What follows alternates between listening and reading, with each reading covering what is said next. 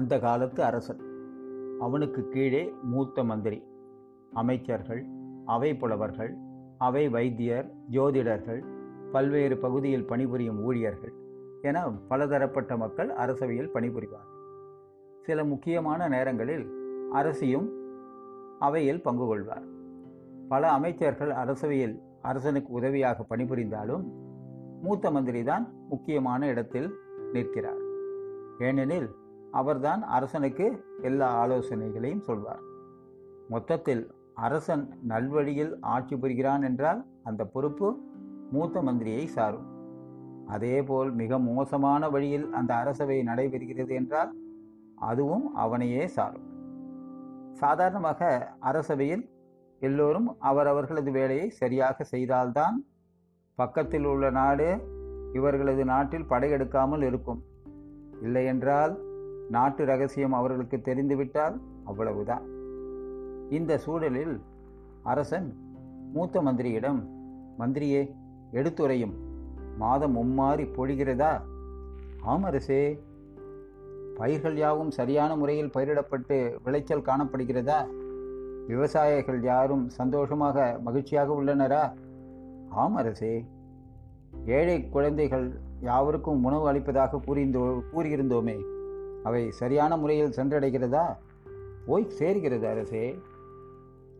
பள்ளிக்கூடம் இலவச புத்தகங்கள் உடை பள்ளி சென்று வர போக்குவரத்து ஏற்பாடுகள் இவையெல்லாம் சரியாக செய்யப்பட்டுள்ளதா? எல்லாம் ஒழுங்கான முறையில் செய்யப்பட்டுள்ளது அரசே. முதியவர்களுக்காக பண உதவி ஏற்பாடு செய்ய சொன்னேனே. அதை செய்தீர்களா? முதியோர்களுக்கு சரியாக போய் சேர்கிறதா?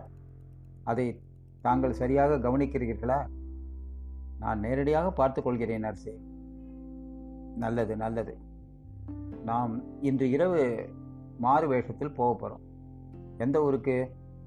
எப்போ போகிறோம் என்றவுடன் மூத்த மந்திரி நாம் இன்று இரவு பத்து மணி அளவில் பக்கத்தில் உள்ள பிள்ளையார் நகர் பகுதிக்கு செல்கிறோம் அரசே மிகவும் வயதானவர் தோற்றத்தில் நாம் போகலாம்.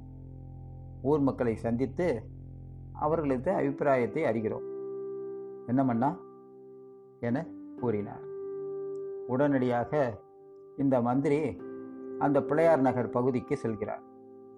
உடனே அங்கு அவனது உறவினர்கள் வேண்டியவர்கள் சிலரை சந்திக்கிறான் அரசன் இன்று இரவு மாறு வேஷத்தில் வரப்போகிறார். இந்த செய்தியை உங்களுக்கு இதோ இப்பொழுதே தெரிவித்து விட்டேன். இதோ பாருங்கள் இன்று இரவு அரசன் வயதான கோலத்தில் உங்கள் ஊருக்கு உங்களை சந்திக்க வரப்போகிறார் இதை நல்லா கேட்டுக்கோங்க. அவர்கிட்ட நீங்கள் எல்லாரும் என்ன சொல்கிறீங்க இந்த ஆட்சியில் எங்களுக்கு எல்லாமே நல்லாவே கிடைக்குது. பணம் கிடைக்குது. பொருட்கள் எல்லாம் நல்லா கிடைக்குது.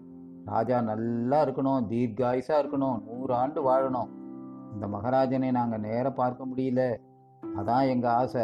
அப்படின்னு நீங்கள் புகழணும். என்ன? சரியா? என்று அவர்களிடம் சொல்லிவிட்டு வெளிவருகிறான் கூட நானும் வருவேன் ஏதாவது ஒரு வேஷத்தில். என்னையும் நீங்கள் அடையாளம் தெரிஞ்ச மாதிரி அங்கே காமிச்சிக்க கூடாது. சரியா? சரி என்றதும் அங்கிருந்து கிளம்புகிறான். புரிஞ்சுதா? யாராவது என்னை பற்றி சொன்னீங்கன்னா நான் தனிப்பட்ட முறையில் உங்களுக்கு கொடுக்குற சலுகையெல்லாம் கட் பண்ணிடுவேன். என்ன? என மிரட்டி விட்டும் கிளம்புகிறார். உண்மையிலேயே இந்த ஊரிலே இந்த மந்திரி என்ன பண்ணுறான் தன்னுடைய உறவினர்கள் தெரிந்தவர்கள் என அவர்களுக்கே எல்லா பொருட்களும் கிடைக்கிற மாதிரி பார்த்துக்கிறான். மீதி பணத்தை அவனே எடுத்துக்கிற மாதிரி செஞ்சுக்கிறான். இதனால் பாதிப்பு யாருக்கு? மக்களுக்கு தான். அவங்களுக்கு நேரடியாக எதுவுமே போய் சேர்றதில்லை. இப்படியே பல நாட்கள் கடந்து கொண்டு போகின்றன. சில நாட்கள் கழித்து அரசன் அந்த மூ மூத்த மந்திரிகளிடம் சொல்லுகிறான். நாம் ரொம்ப நாள் ஆச்சு மாறு வேஷம் போய். இன்றைக்கி நம்ம திருப்பியும் போகலாமா? அதனால் நாம் நம்ம நாளைக்கு ராத்திரி பத்து மணிக்கு போகலான்னு நினைக்கிறேன். நீங்கள் என்ன சொல்கிறீங்க சரி அரசே மீண்டும் செல்லலாமே. இடம் எப்போன்றத எந்த எங்கே போகலாம் எப்போன்றத நான் அப்போ சொல்கிறேன் என அரசன் கூறுகிறான். சரி அரசே என அவரும் பதிலளிக்கிறார். அடுத்த நாள் திடீரென மூத்த மந்திரி தனது வீட்டிலிருந்து அரசவை கிளம்பும்போது தண்ணீர் வழிக்கு கீழே விழுந்து விடுகிறார். கால் முறிவு ஏற்பட்டு நடக்க முடியாமல் போகிறது. வைத்தியர்கள் எழுந்து நடக்க குறைஞ்சபட்சம் ஒரு வாரமாவது ஆகும் என கூறிவிடுகின்றனர். அரசனுக்கு விஷயம் தெரிகிறது. அப்போது இந்த மந்திரி வர முடியல. சரி தனது அமைச்சரவையில் இருக்கிற இன்னொரு மத் அமைச்சரை கூப்பிட்டு நீங்கள் என்னோட வரீங்க. என்ன சரியா? ஊர் மக்களை நாம் சந்திக்கிறோம். சரியா? ரெடியாக இருங்க. நான் சொல்லும்போது கிளம்பலாம். அப்பொழுது அரசன் மக்களிடம் ஏம்பா நம்ம அரசர் நம்மளையே சரியாக பார்த்துக்கிறது இல்லைப்பா. எந்த உதவியும் செய்ய மாட்டேங்கிறார். வயசானவங்கள் என எனக்கு தெரிஞ்சு நிறைய பேர் இருக்காங்க. அவங்களுக்கு எந்த பணமும் கொடுக்கறதே இல்லை. மொத்தத்தில் நம்ம அரசனை எனக்கு சுத்தமாக பிடிக்கல. நீங்கள் என்ன நினைக்கிறீங்க? என மக்கள் மனதில் அரசனை பற்றிய அபிப்பிராயத்தை தெரிந்து கொள்வதற்காக அரசன் வேண்டுமென்றே இவ்வாறு பேசுகிறார். மக்கள் ரியாக்ஷன் எப்படி இருக்குன்னு பார்க்கணுன்றதுக்காக. அதற்கு மக்களோ அரசனை பற்றி நாங்கள் எதையும் தெரிஞ்சுக்க முடியலைங்களே. அரசன் எல்லாத்தையும் எங்களுக்கு தரதா சொல்கிறாங்க ஆனால் எதுவுமே எங்களுக்கு வந்து சேர்றது இல்லைங்களே இந்த மூத்த மந்திரி இருக்கிறாரே அவர் நினைச்சா தான் எங்களுக்கு எதுவுமே வந்து சேரும். அவர் தனது உறவினர்கள் தனக்கு வேண்டியவர்கள் இவருக்கு தான் பார்த்து பார்த்து கொடுப்பார் என்றதும் அரசன் செய்வதறியாது திகைத்து நின்றார். உடனே அரசனுடன் வந்த அமைச்சர் ஆமாம் அரசே இவங்க சொல்கிறது எல்லாம் உண்மைதான். எனக்கு இதெல்லாம் எப்போவோ தெரியும்.